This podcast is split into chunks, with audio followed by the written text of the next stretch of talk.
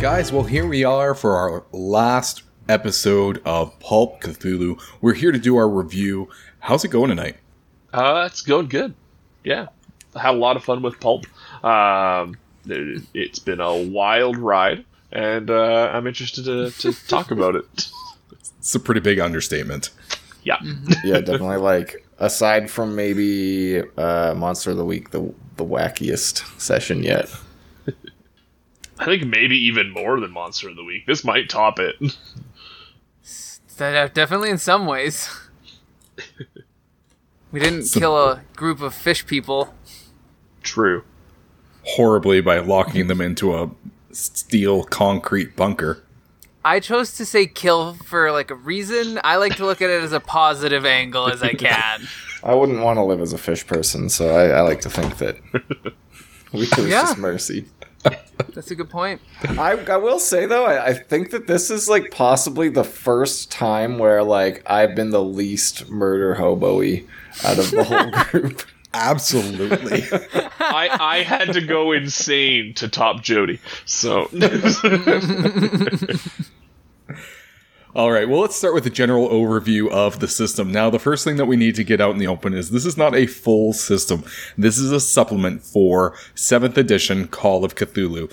Uh, it is a $55 Canadian, just so that we can Thank get the uh, CAD out of there.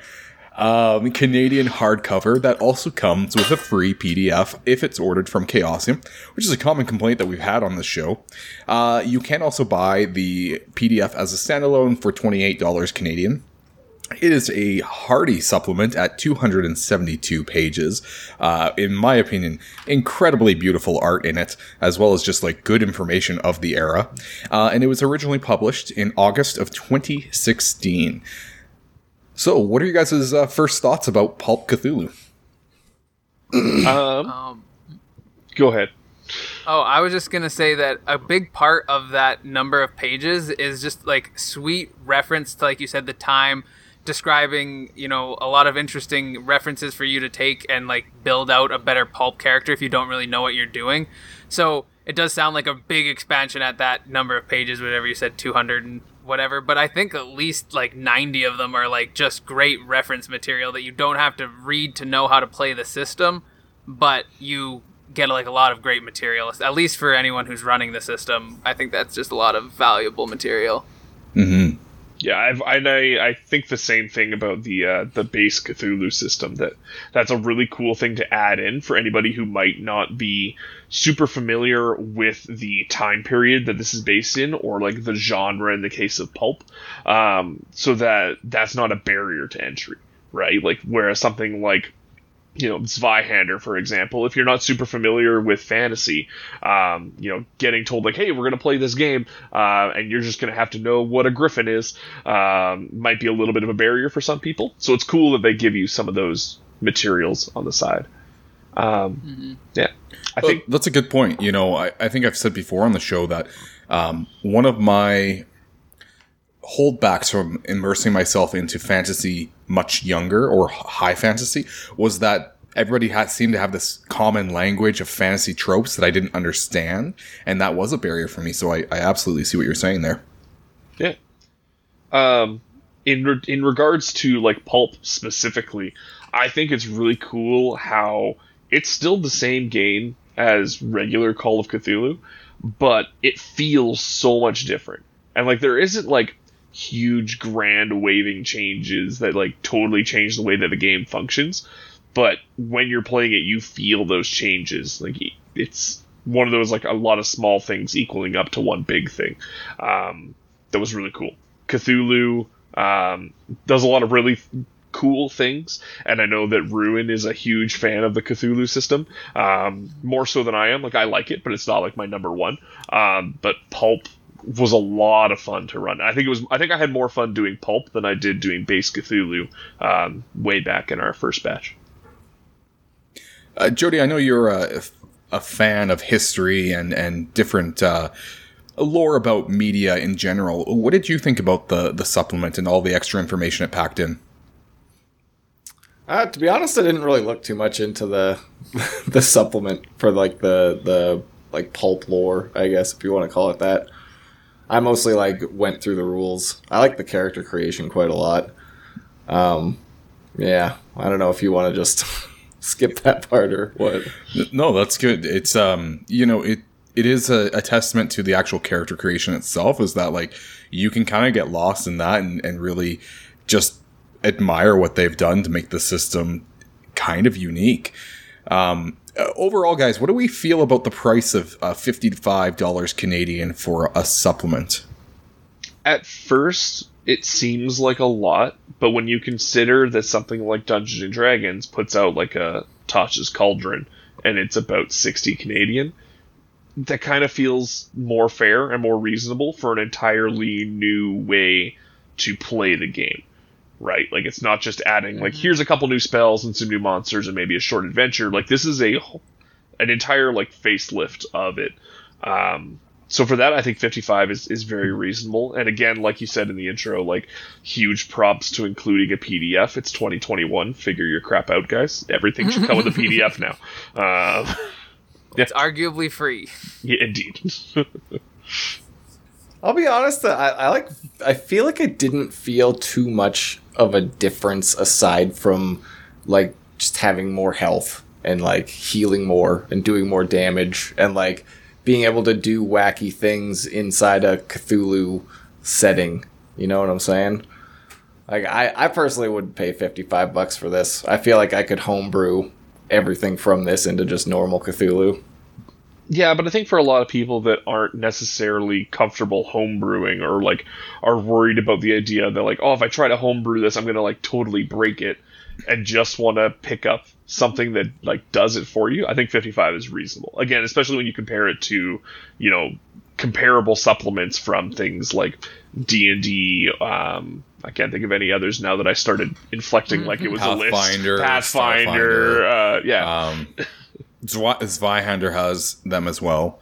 okay. Um, yeah, yeah. I so obviously, yeah. I think I'm the the one that has the most experience with Cthulhu here, and um, I I did feel like it was a major difference, and I think I said that while we were playing. Like I felt like it did a lot of things to keep your character alive, and we'll get into some of those features. Um, you know, I felt myself saying like, would I actually play this more than regular Cthulhu because it feels so uh, different in in genre. Like to me, it's almost like the difference between uh, Evil Dead One and Evil Dead Two, right? Like it's that whole like they're both horror, but like what type of horror are they, and what type of adventure are you going for? And so. I think, and, and I had this experience when I bought Cthulhu, um, Pulp was already out. And I said to myself, oh, well, would I rather play Pulp? And I said no at first. I think if I were to go back and make that choice, I'd still say no. And that's because I think Cthulhu as itself is such a great game that I love what I got out of it. I think though that if there's anybody out there who says Cthulhu's too hard, it's too deadly, uh, it's too normal, this is what you need in order to make it probably what you're looking for. Something more of a halfway between what Cthulhu gives and what D&D could be.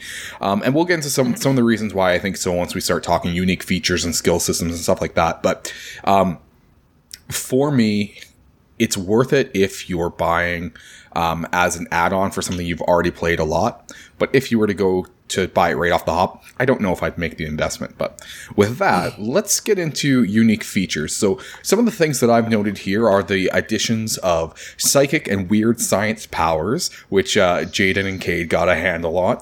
Um, it reuses the sanity system from 7e, but with different outcomes for insanity. There are mooks and villains, and those are specific types of NPCs. Um, there are park, pu- sorry, pulp archetypes and talents added to occupations. It has a variable pulpometer and new luck rules for spending and regaining uh, luck. So, what did you guys think about the uh, the unique features? What are some ones that maybe you saw or wanted to highlight?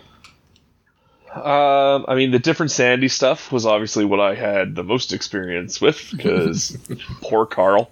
Um, the weird science stuff was cool because at any given point, looking at like the specific weird science we were doing, I would have been like, "This is insane and going to break this game," and it somehow never did, which I think is a testament to like good game design because it feels wild and crazy but it never made it easy for us. Right? It, it never took away those risks and and rewards that come along with it. So I thought that was really cool.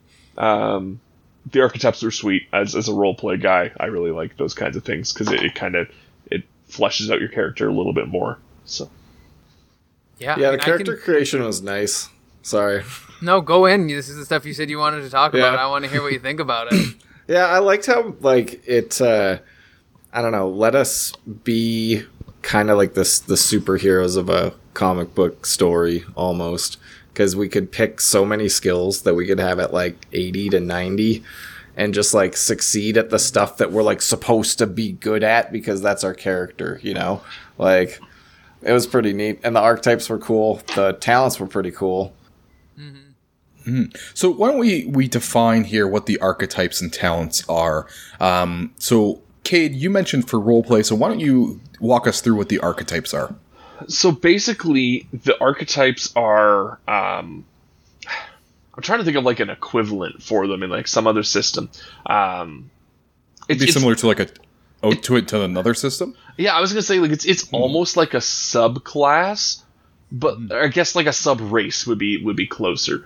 Um, so it's a, it's an archetype that you get to kind of base your character around and gives you kind of an idea of like, hey, here's the skills that this character might be good at. Here's um, some like things you might want to focus on. Here's classes that fit that kind of character a little bit. Um, yeah, yeah, like Yeah, I think subclass was a good way to put it. You know, it's almost like your your um oh, I'm trying to think uh your college for your bards and Yeah. things like that, right? Yeah, but you pick it up front rather than like a subclass where you don't pick until you know a couple of levels in. Um, you pick this up front, so it helps you kind of guide your character right from go into like what direction you want to be heading in.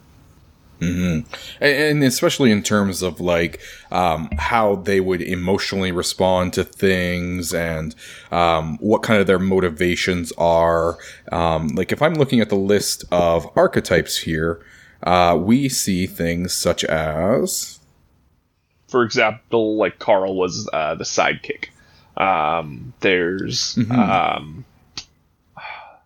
what was yours, Jaden? It was something like the mad scientist or something like that. Um, mine was the same as um, Jody's. Cold-blooded. Yeah, we both did cold Oh, blooded. the cold blooded. Okay. Yeah, because I thought my guy was just a mad scientist, so he, He would be was. cold blooded. I mean, he was cutting people up. Yeah. So yeah, and the Mine, book I, comes I with chose that because like uh, he was a soldier, so I figured that would make sense to be cold blooded. But it was also sort of a meta pick because I was just like, eh, less stress. Let's do it. yeah, Yeah, and so the book actually comes with 22 archetypes, um, and they're adventurer, beefcake, um, bon vivant, cold-blooded dreamer, egghead, explorer, femme fatale, grease monkey, hardboiled, harlequin, hunter, mystic, outrider, or sorry, outsider, rogue, scholar, seeker, psychic, steadfast, swashbuckler, thrill seeker, and two-fisted, and it even includes rules for making your own archetype. Which there is a similar mechanic to um, Cthulhu 7th E, um, but it, it is uh, experience packages, and they basically do the same thing, but like less so, you know? And so there is a cold blooded experience package, but it usually is. Um, you know, you have a character who you want to level match with other characters, and so you give them this this uh, experience package to um, give them an XP boost, essentially. Um, Jody, you mentioned that uh, you really liked the talents. So why don't you walk us through what the talents are? Feats, essentially perks. Pick your name. like they just give you modifiers either to stats or rolls potentially. Like uh, can't be surprised in combat. The cold blooded one gave you the hardened talent, which let you uh, not take stress damage from like extreme violence and like dead bodies, stuff like that. yeah, it was attacking other humans, viewing horrific injuries, or seeing the deceased. Was mm-hmm. specifically what hardened was. Mm-hmm. It's nice because it kind of like lets you have a firm mechanic for parts of your character's like psyche or backstory. Like instead of having to like sort of argue in a role playing fashion about like, oh well, I was in the war, so I shouldn't take stress damage from mm-hmm. that. It's like, well, actually, there's just a, a game mechanic that says you don't take sanity loss from that. I keep calling it stress damage because I've been playing Darkest Dungeon, and they have stress instead of sanity. That's basically the same thing, I think. Yeah, pretty much. Uh, Jaden, uh, what about some unique features that you really wanted to highlight there? I mean, the only one that I super messed with was Weird Science, really. Outside of that, I think I just played the game pretty normal, but I thought it was fun. I think that the wackiness, I mean, in part came largely from me and Ruin kind of back and forth on what I was allowed to do with this stuff because it's actually a very bare bones system. Um, it just simply says there's three tiers to your. I mean, weird science really only works out to gadgets that you can use or interacting with like big, crazy machinery out in the world. And the weird science kind of acts almost like I think like the traditional Cthulhu magic in the normal game, a little bit more interactive because you can actually mess with it and not completely die. But it always it more or less says that if you're gonna mess with these crazy big mystery machines, you're probably gonna face some consequence if you even are able to figure out how to make it work but you are able to generally be a smart person and create your own little weird ideas on these crazy machines. And that's what the gadgets come from out of the weird science. And that's where the Tinker Trunk came from. And the way that they break down the rules of the gadgets, which is, as far as I understood, pretty much the only way you could interact with um, the weird science outside of like the odd big machine that you're. I can't remember what they're specifically called, the people who run the um, Cthulhu games, but you know, the GM. The Keeper. Equivalent. Yeah, the Keeper unless they give you something big to deal with, the only other way you can interact with it is through the gadgets. And they just simply give you like a super good roll in a new ability that you're probably not good at. That was all that it did. Is like it lets you more or less come up with a cool idea and you can flavor it all you want, but the only mechanical thing you're going to get is a good roll. So my guy had no medicine skill, but through a little bit of talking back and forth, my Tinker Trunk gave me a 90% or gave me a 90 in medicine whenever I was rolling to heal people with it. And so that's why everyone got fancy new bits. So it's just a really light, stay out of your way system that lets you get wacky and creative if you want to, or you could come up with something simple like, I just want to jump better, so I'm going to make spring shoes. and the the role play experience in that I think is is the valuable part. You're right; it is very Mm. bare bones in like how it's structured, but the the RP is so open to interpretation. Yeah, it lets you get another way of making something special to your character and make you get to personalize the game to your specific idea of how you want to play because it's not locking you down to be like, well, you can only do these three things. It's like, well, you can pretty much do anything that you can break down into a talent and we'll just give you a better role for it. So it's like do what you want with your character on another level, which this system seems to just be great for, I mm-hmm. think. Yeah, I got, to me, the highlight of the whole thing was just the openness of it compared to playing normal Cthulhu. just the the yes and instead of the no, you can't do this because these reasons. Mm-hmm. Mm-hmm. There was a lot less hard and fast rules for, um, or hard and set rules for what you could or could not do. Mm-hmm. which sells the pulp vibe like a ton because that's a key hallmark of pulp is like you know the bad guy's gonna get punched once and he's going down but the hero somehow gets punched like 80 times 10 times harder than that guy and he's still ticking right like the rules always seem to be in the favor of the main protagonist in pulp on like the most extreme level so i think that sells the whole concept even better on top of just a fun way to play a system Well, and with that thought, I mean, you kind of just touched upon two things, and that's one, the new rules for luck. So you can spend luck to make sure your character doesn't die immediately, or um, in order to get a third attack in Jody's case and things like that. And um, not only that, but your big villains, which is a whole NPC class, uh, is also able to do a lot of those things including just unexplained how they survive, which you guys encountered with Dr. Caspian. Um, and I knew that that was going to happen from the start because I was like, okay, well, that's a really cool rule. And yeah, of course, the villain also somehow survives. Um, but then including the the other subclass of NPCs, which is the mooks, which is a way of just basically getting to throw a whole horde of enemies at you because as soon as they hit half health, they die. They just like they do that very dramatic like one gunshot blows them across the room, death. which begs to like the question why not just divide their health by half Right? I think Nah, it's one of those doesn't make any situations of like maybe you choose not to use it, right? Like if the general rule is when they hit half health, they can just die, so you can have a horde. But maybe you want to leave a couple left alive because the battle wasn't uh, wasn't quite hard enough. That's fair. Makes that a little bit easier. Hmm. Hmm.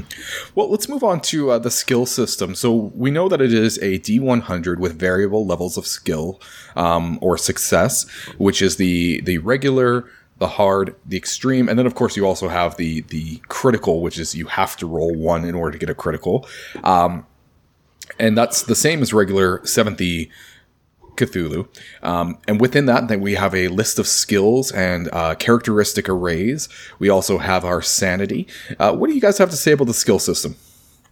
They throw them points at you, man. Like, holy crap. I was doing my math and I was like running through it and I had like a little number pad beside me keeping track of everything. And I'm like, I swear I was at least putting out 700 to like 900 points. I don't remember exactly where it was. right. But Yeah. each, and then I'd go back and I'd read the rules and I'm like, oh man, I get another 50 points. Like, it was like surprising how many times I went back and I'm like, holy crap, I missed that time the first time I read that. Yeah, I think I put in points. like 800 points. I think was what Carl got. And yeah, I remember like the first time I ever played Cthulhu, it was like, oh man, like I'm gonna have to like take away some points from this thing, and that's gonna suck. But like, I think medicine might be more important than listen. But like, I don't know, man. Everything makes sound. Uh, whereas this point, I'm like, how many things can I make a hundred? Uh, Just throwing that drip at you. Mm-hmm. A- And for reference, a regular Cthulhu game, if you have 300 points, you're you're sitting pretty. Damn. Yeah, but I think that also helps with like the genre feeling of pulp. Right? Like pulp isn't about like the super weak like every man who's going up against the odds. It's about being a hero who like saves the day because you're muscular enough to bend iron. uh and and this kind of gives you that feel even like Carl the 15-year-old boy who slowly went insane as his head swelled uh felt like he was powerful and like the goons were just goons whereas you know you get like a one scary weak enemy in Cthulhu and someone's going down they're dead uh, It's almost like if you're not a hero, you're just a mook. yep it's a metaphor for life That's my new T-shirt design for the show. no we really should start making these t-shirt designs we always keep talking about Uh, Jody, I, I think I've heard you say before that you really like characters with like a list of skills. What did you think about the ones you were given in this? Um, uh, well, I kind of tailor picked him honestly to have a character that could like go anywhere, traverse the environment, and like so I had high climb, high jump, high swim, and I like high in all of the fighting skills and high in first aid. kind of like just the the lone wolf action hero character. Honestly, it was pretty good. And, and I think there's nothing wrong with that. Like, even though you're given so many that you can choose from, um, I really like that you still chose to RP and not uh, min max the game or anything like that, right? Well, I kind of did, honestly. like, also had like high in the spot list. Like, like these guys are saying, we got like eight, nine hundred points. It was like, well, I'm just gonna have like seventy plus in so many skills, and it's gonna be beautiful. Did anybody it else That almost put- encourages you to min max. yeah did anybody else put a bunch of points into a skill that they never ended up using because Yeah. let me tell you carl was one hell of an ace photographer he worked for the school newspaper. I was like, this is gonna be huge. He's gonna be able to use like a camera and like use it as like binoculars. We will see. Not never amounted to literally anything. Yeah, I See put a if- bunch in like navigate and track and stuff like that. I was like, man, if there's like a chase scene or if we gotta like go through the jungle or something, this is gonna be great. Yeah, library use put a lot into library use, and then we were promptly on an island. Uh, Well, I'll tell you what, Kate, if Dr. Stephenson had failed to realize that that was a camera on those seashells, Carl would have been the next one up. well, mm-hmm. yeah. Yeah, yeah. Would have been perfect. and, and I think there is something to be said about that of the idea that like the type of game that you could play with this is so vast that it makes sense that you're going to have skills that you will not use in a certain type of scenario. Mm-hmm. Yeah. Mm-hmm. from like a slightly devil's advocate standpoint though, I I like sitting there staring at the sheet and trying to figure out where to put my limited resources of points. I think that it makes like way more like I, I don't know actually i want to say more unique but our characters were like at least your guys' two characters mine was kind of generic soldier boy but your guys' characters were insanely unique so i guess i can't even say that less points could make more unique characters Yeah, And I don't it- know. I don't feel like we had like too many points that we could be like crazy overpowered. I still see like a ton of 20s, 5, 10s, 1s on my sheet. My guy's garbage at a lot of stuff, but the stuff I wanted to be good at, I am great at. And like I think that's kind of something we've been saying the whole time about this system, right? Is it allows you to play the character you want to play right off the hop, and that's really fun. So you're not limited by having a few points, and you're like, oh man, like I really want to be able to fire a gun, but I also need like these other two things for my character to be my character. So actually, even though my guy has 30 years with a gun, he only has a 25 in shooting. And I will say, and I'll leave m- most of my comments on this angle for the actual uh, world building conversation that we're going to have. But Jody, I thought your character is fantastic just the way he was. Don't be so hard on yourself. but with that, uh, I'm out of coffee and I could re- use a refill, so we'll be right back. Potions and Potpourri, a Dungeons and Dragons variety show podcast where two gal pals, Keisha and Kayla, talk about a variety of topics, including discussions.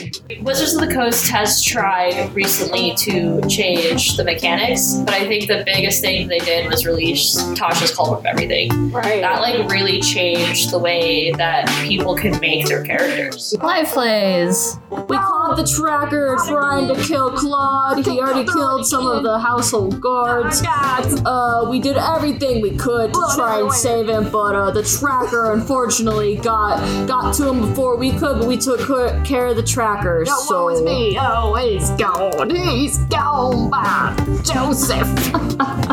over. Interviews. Yeah, I'm not gonna force. If you're not having fun with your character after roleplay, I'm not gonna make you play your character. But you have to figure out why is your current character leaving and why is this new character joining.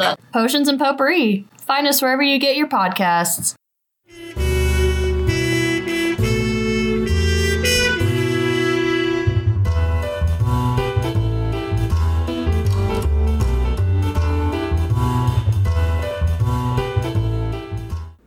Hey, tabletop players. It's Ruin here. Hi, I'm Kate from the beginning and now the middle and hopefully still at the end. We hope you're enjoying the episode, and we're just taking a quick coffee refill. And while we're doing that, we're going to update you on some of our uh, social media and different things that we have going on in the Natural 20, which, if you don't know, is where we play all of our fictional games. It's also fictional, but we pretend it's real, so it's as real as we want it to be. When the podcast gets real big, we're gonna make a real cafe called the Natural Twenty. It- I- Ruin is just finding out about this now, but this is a thing that we want to do. Uh, I'm really excited about it. Yeah. No, we have social media all over the place. We're on pretty much everything. Facebook for all the older folks, Instagram and Twitter for the middle-aged people and other things. Do we have other things? Are we on TikTok? What is a TikTok? You're starting to show your age. Anyways, make sure you follow us on those places where you can get all of our updates, usually weekly, sometimes daily. It kind of depends on how we're feeling. Especially Instagram, that's where the, we're the most active, so make sure you hit a follow there. Also, make sure that you uh, give us a review on Apple uh, Podcasts because that's where uh, we get a lot of the listens from, and people send good feelings our way. As well, if you're listening on Spotify, make sure that you actually follow us. That way you don't have to go and find the episode every time, and it looks like there's a whole bunch of people following us, and that really helps us with our egos. Also, we have a Patreon launching so that we can deliver even more content to you. Kate, what's on our Patreon? Oh man, we have been trying to push Ruin to make a Patreon forever, and we finally broke him, guys. So we have a Patreon, and if you are willing to part with some of your hard-earned coffee money, uh, you can get some really awesome exclusive content. Uh, we have everything from audio shoutouts uh, to access to the Natural Twenty Cafe Discord server, where you and all the other patrons can get together, talk to us hosts, share ideas about all things tabletop and coffee related. We also have at least three exclusive side podcasts that you can check out, exploring everything from uh, how to be a, a DM to solo adventures run by Ruin to interviews with industry professionals, um, as well as we are putting up unedited or at least sli- only slightly edited versions of our podcast episodes so that you can listen to them there, uh, as well as anything else that we come up with in the next little while. If you want to help us continue making this awesome content for you guys, uh, we would really, really appreciate if you would consider checking out the Patreon and maybe chipping us a couple of bucks. A loony or a toonie if you're Canadian as well. Yeah, exactly. The starting tier is just a three dollars. That's just slightly more than a regular coffee from Tim Hortons, uh, and you could get as fancy as a one hundred dollar donation, which would go towards you buying us a tabletop system that we will review on the show. For sure. We do want to be clear, though, that absolutely nothing is changing with all of our free content. If you are just comfortable listening to what we already have, it's not going anywhere. You don't need to go to Patreon. However, we would really appreciate it, and we're going to be making even more extra bonus stuff for you guys. Regardless, make sure you hit us up on all of our social media because that's where you'll find any sort of contests or giveaways that we will be doing for the show, like we've done in the past. But with that, I think the coffee's done, so we should get back to it.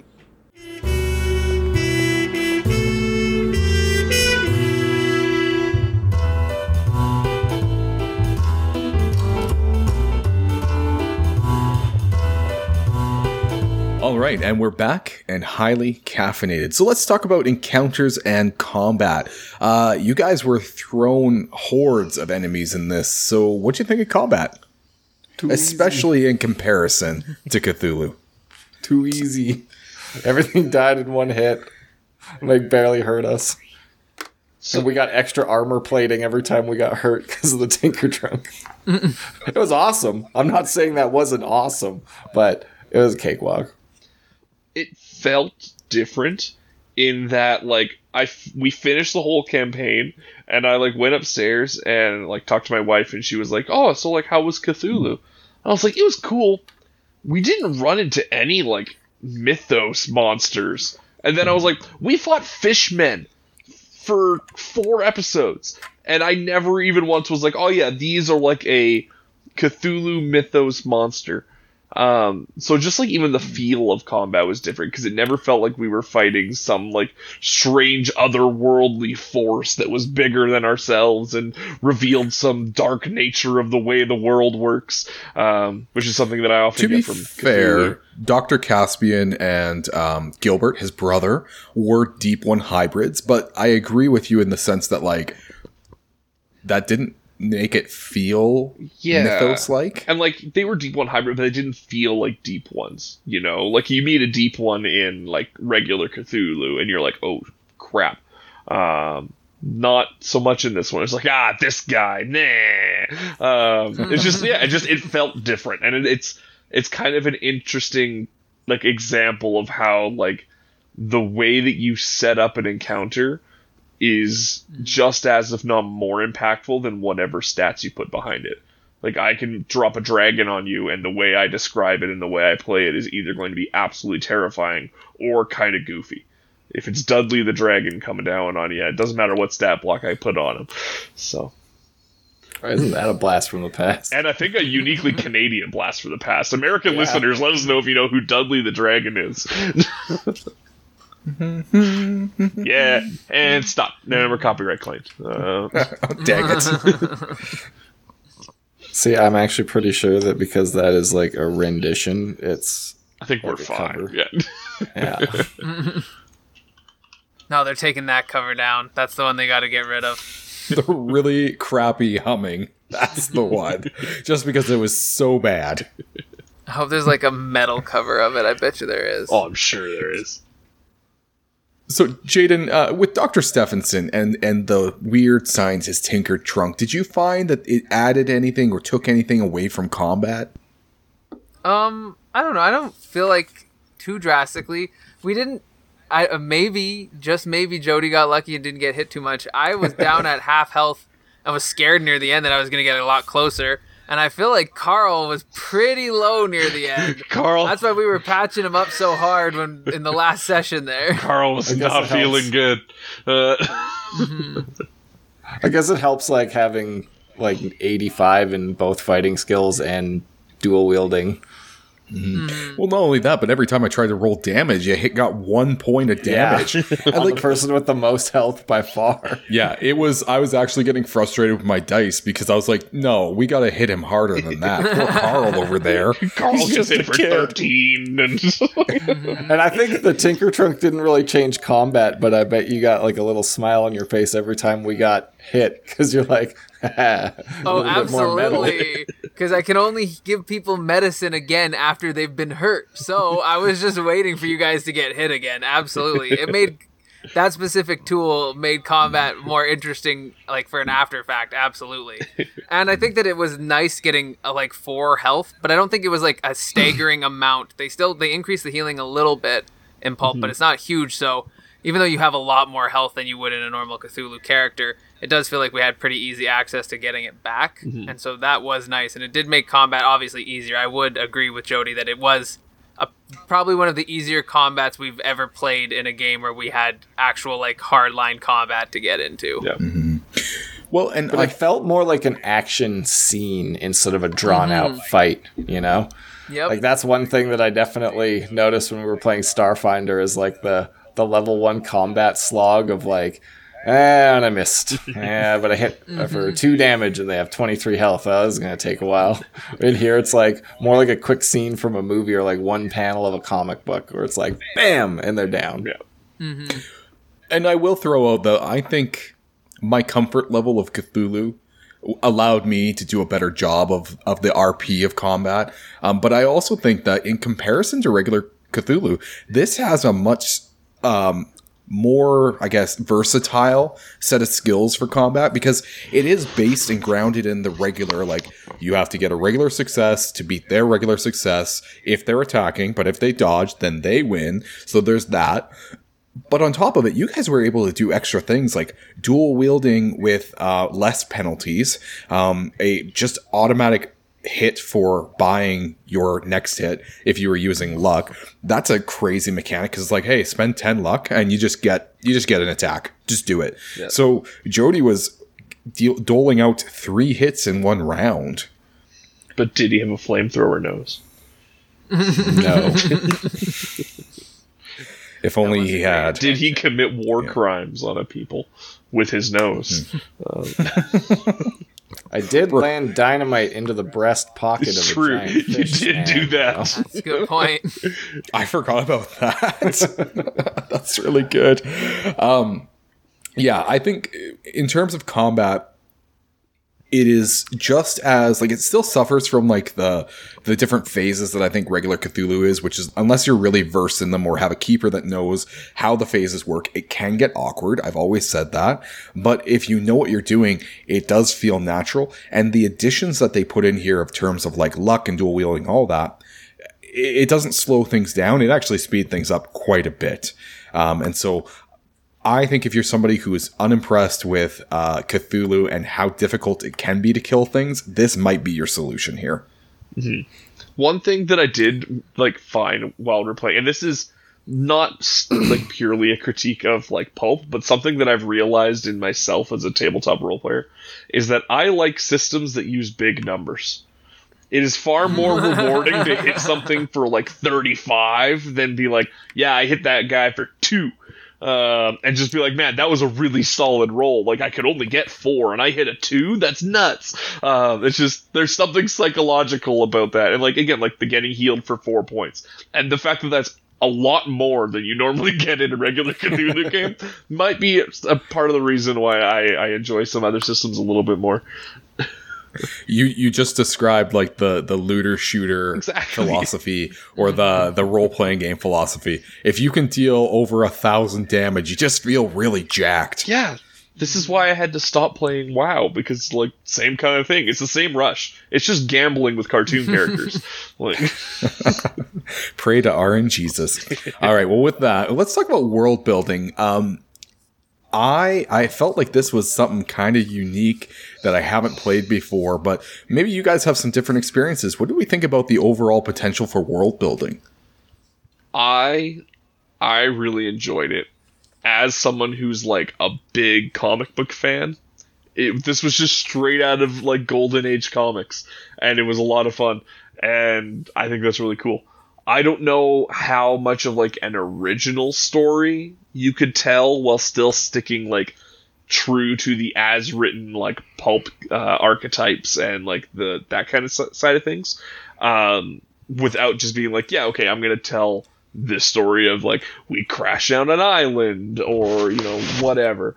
Uh, we're going to find the lost treasure of insert place here um, you know that kind of thing um, but i think if you are a fan of that style of storytelling this is going to be a lot of fun and it gives you those tools so that you don't have to homebrew them yourself Yeah, I don't know. I feel like uh, there's a potentially a ton of potential, right? Potentially a ton of potential to potentialize, possibly. Yeah I, I, I see the potential. potential there Yeah, I do too. Um, I do agree with Cade that I do think that this is a pretty long-standing genre that's had a lot done in it. So you probably aren't going to be coming up with the most original stuff. But it also means that you can steal a ton of stuff. Like this is a really loose genre, in my opinion. There are a lot of things that get to fall into pulp. It is hard to actually nail down what a definition of pulp is, and it seems like every time I tried to find one, everyone's got a different one, or they're all like attesting to a thing that's like the absolute history of pulp, and it's like that doesn't actually tell you what a genre is because it used to be printed on pulp paper. Yeah. Like that doesn't tell me anything about what this genre actually is supposed to be. Um, but when we get to my watch list, you guys will hear some very interesting movies that probably wouldn't even always be thought of as being pulp, but arguably could be thrown into the pulp world just because of a lot of loopholes. so like I think you could do a ton with it, absolutely. And I think it would be fun. I don't know how long I would want to play these things. I think this is like almost like I I don't know how much I would even like to like play like a long format Cthulhu either. I just haven't done either of them, so I can't mm-hmm. speak too much to it. But if you're really hard hard up for more Cthulhu, this would be a great way to give you a little mix in and have like a little take off. And you could even keep it within your world and just be like, yeah, this is over on another island that we're not really going to talk mm-hmm. about when we get back to our main game, kind of thing. I think that would be a better use for it world building wise. I don't know how structured or like consistent you could make a pulp world without having a ton of inconsistencies once you're on like session 50 You know, and I've run. I, I really enjoy. Like, and I'm gonna say genre, even though I agree with you, Jaden, that it's a very uh, open and broad genre. But I really enjoy it. You know, Indiana Jones and and Tarzan and, and things like that. Despite their problems historically, um, there there's just something about them that is so much fun, and you really feel like you are the hero of a story, even though you're a part of a party. Um, I I have run games like this, but without the pulp supplement. I've done it just with Cthulhu, and I just and and they were great. Like we had, I had this one that was in Cairo, and there was like snake monsters, and all I can think now is. What if I ran that again, but with pulp rules? Like, how much cooler would it feel? And I actually even thought about instead of the scenario that we played, I thought about running that scenario again um, because none of you have played it. And then I kind of just went, well, I know what that looks like. And so I want to run something that I don't know what it looks like yet. And so that's why I chose to buy this one, which is the Isle of Madness. Um, yeah. All right, well, let's go into uh, some accessibility here. Uh, so this is where we really want to highlight uh, how easy is it to get into this particular game. This is a bit of a different conversation for us, though, because with this one, we have to admit uh, that you have to have the 7e rulebook for it, which I mean, obviously is an extra cost. Um, but not only that, now you're stacking rules. So how accessible do we think this is?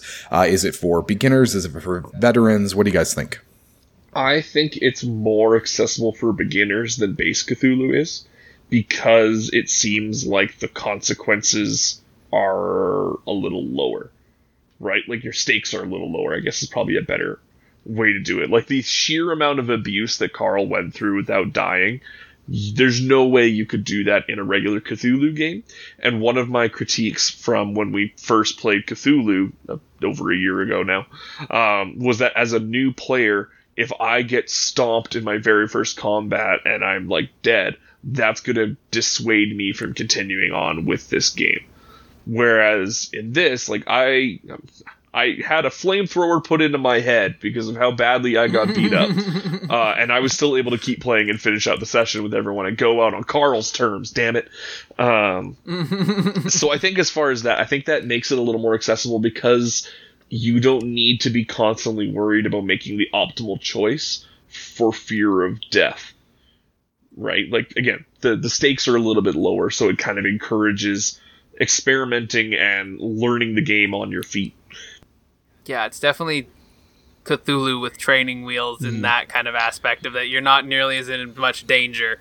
And so it could be a great way to teach some people, I guess, how to, you know, be a little open to trying stuff, mm-hmm. but then, you know, eventually totally beat them down once you put them into normal Cthulhu. Yeah. What I think is interesting is that it's like we're describing it as like Cthulhu but easier, even though it is like I feel it is for people that have already played Cthulhu and like are pretty familiar with the the rules, so you can see the difference. And it's like, how would you get to Pulp Cthulhu without first being introduced to normal Cthulhu, unless you went out of your way specifically to play this setting? So, like, I do agree that for a player walking into it, if it was their first time, it's probably more accessible than just doing normal Cthulhu.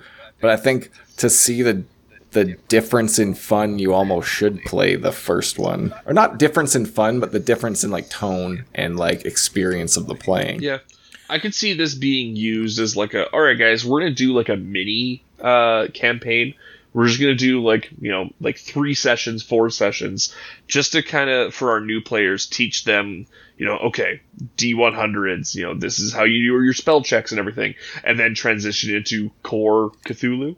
Um but I agree, like as a DM, you're gonna want to have played the base game before you play this one. and, and I think um, for for me, I agree with the idea that like it's it, it probably does make gameplay easier for a new player. Um, but that comes with I think what you guys are both saying, which is that uh, so long as your keeper knows what they're doing, and so having a keeper who knows the rules from core now allows you to add the new ones on and, and, and feel fairly natural. I don't think that there's any reason for the player to have invested themselves in regular Cthulhu um, because you can basically explain rules as you're going as the keeper. But I think the keeper definitely does need to have that experience or at least bought them both at the same time and somehow uh, learned all of it without playing one before the other. Yeah, I mean, I think I'm a, probably a little bit more on Jody's side of it, where I would say like maybe even a little bit of a different take on his side. That I think that this system is a pretty heavy system in the number side of it, and I think some people might be scared of it. And character creation, I would argue, is probably harder allocating 800 points and balancing all the different ways you get to add those points versus like the 300 of a normal Cthulhu or even less. And so I think some parts of this would probably not really be the easiest to take new characters through or new players. Like if people haven't ever played tabletop, I think that this wouldn't be exactly where I would start them is with a C- pulp Cthulhu session. Mm-hmm. If I was starting with Cthulhu, I think I'd probably just settle with Cthulhu because then I don't want to have to be like, okay, now I'm going to pull away these rules when we go. But I do think it's a great idea if you're playing with people who have either played just even a little bit of Cthulhu or have taken the time to actually read through some of the rules because I guess they could say like, oh, I want to go, you know, library root use is pretty general, but maybe some people just don't have the same concept on some of each of the individual um, hero skills, and you can't even find any rules other than the twists on the rules for hero skills in the pulp rules. You have to go back to the original book to read on skills and other things, right? So now you're bouncing between two books. I think it might be a little much for a totally brand new person, but if this was like had the rules completely baked in of normal Cthulhu in it, I think the system could be a really great starting point for people. So, and that's what I was going to push you on here, Jaden, is do you think that you would ever recommend somebody start with regular Cthulhu as their first tabletop? I, I think it's just how much that person's committed to like actually putting in a little bit of effort. Like it would require a little more in some ways, and I think in other ways it makes a lot of things easier. So it's just like any other system, other than maybe like a one page or a real rules light system. but I, I don't know. I think outside of that, I think that there's systems that people could start with. I don't think they're really any more arguably difficult than like a D&D or a Pathfinder or any of the other major players that you have out there, right? Other than mm-hmm. like obviously gameplay difficulty maybe, but outside of like learning how to play, I don't think that they're really much more difficult per se. I will say that uh, I believe, as the, the time of the release for this episode, uh, we will also be releasing a Valentine's uh, dual episode special, uh, which I've already recorded and just needs to, to edit with my wife, who had never played a tabletop game. And she found Cthulhu incredibly easy to pick up. Uh, she does have an acting background, um, but uh, she has never really understood how that translates to tabletop games, but she found herself acting very naturally in in that episode. So I, I look forward to that. But also, um, I, I kind of agree with you that it depends on who you are. I also think All from right. a like a purely content side of things that pulp is probably more accessible for some people. Uh, because regular Cthulhu, just like the nature of the Cthulhu mythos, you're going to have more of that hard horror, I guess, right? Like that cerebral horror, potentially some body horror. Um, like I'm thinking, like specifically, my wife, you know, played some tabletop games, is playing D and D with me right now. I'd probably have an easier time getting her into pulp than into regular Cthulhu, just because of her tastes. And I think that pulp Cthulhu is probably a little bit more pal- palatable um, for for people at large, um, whereas Call of Cthulhu, like the base version, is probably going to be a little more niche for just people's interests. I, I think Yeah. you're right. It is a little bit more versatile, but again, that goes back to the genre itself being so versatile. There, there are no hard uh, boundaries for what you're doing. For sure. All right. Well, the final question that we're here to answer: Who is this game for? Who would you recommend spends fifty-five dollars for a hardcover or twenty-eight for a PDF? On top of the original, however much the base game is. Yeah, uh, I can get that number if you want. If they think that that's important. I don't think the hard numbers are. I'm sure it's probably a similar price or more expensive, so we've got enough of a ballpark there. I would. s- They can look back to our original Cthulhu episode to find the price on that. Yeah, you'll be over a hundred dollars at least. So Yeah, I would say that this is for people who have played Cthulhu and are looking for something different, um, or are looking for something that's finally going to push their friends over the edge to agreeing to play Cthulhu with you. Um, or people that like the idea of like the Cthulhu system and the sanity and everything, but aren't super jazzed about the horror side of it. I kind of honestly feel it would be a shame to play this before playing normal Cthulhu. Like, I did enjoy the system and it was fun and the difference was cool to see.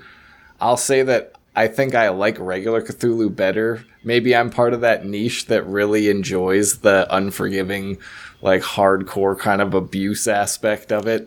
And the like, I don't know. It, it to me, it feels so good to overcome that hard situation compared to just like like walking through it and having fun. But when you have the experience of how hard it was, and then you come in and are allowed to have fun in the same setting, I think that that like being able to feel the difference kind of adds to the fun in a way. That's why I think that like I'll stand by my point that I think it's mainly for people who've played like at least a decent amount of Cthulhu and want to do the same kind of adventures but with a lot more action and a lot less like tiptoeing around every corner. Mm-hmm. also financially, it's smarter to do that anyways because you can buy the base game, and if you really don't like that system, you're not getting a brand new system here. You're still using, I think, mostly the same skills, if not the exact same skill list. Similar rules. There's stuff added on top of, but they don't really say that they're subtracting anything. It's more just here's more health, here's more points, here's a better healing for your medicine, etc., etc. Here's maybe new rules that weren't in the original game, but they're more or less making you better or tougher or more interesting, something along those lines. So if you just really were like, man, Cthulhu is not for me, I don't think Pulp Cthulhu is going to be for you either, other than if it's a specific genre issue.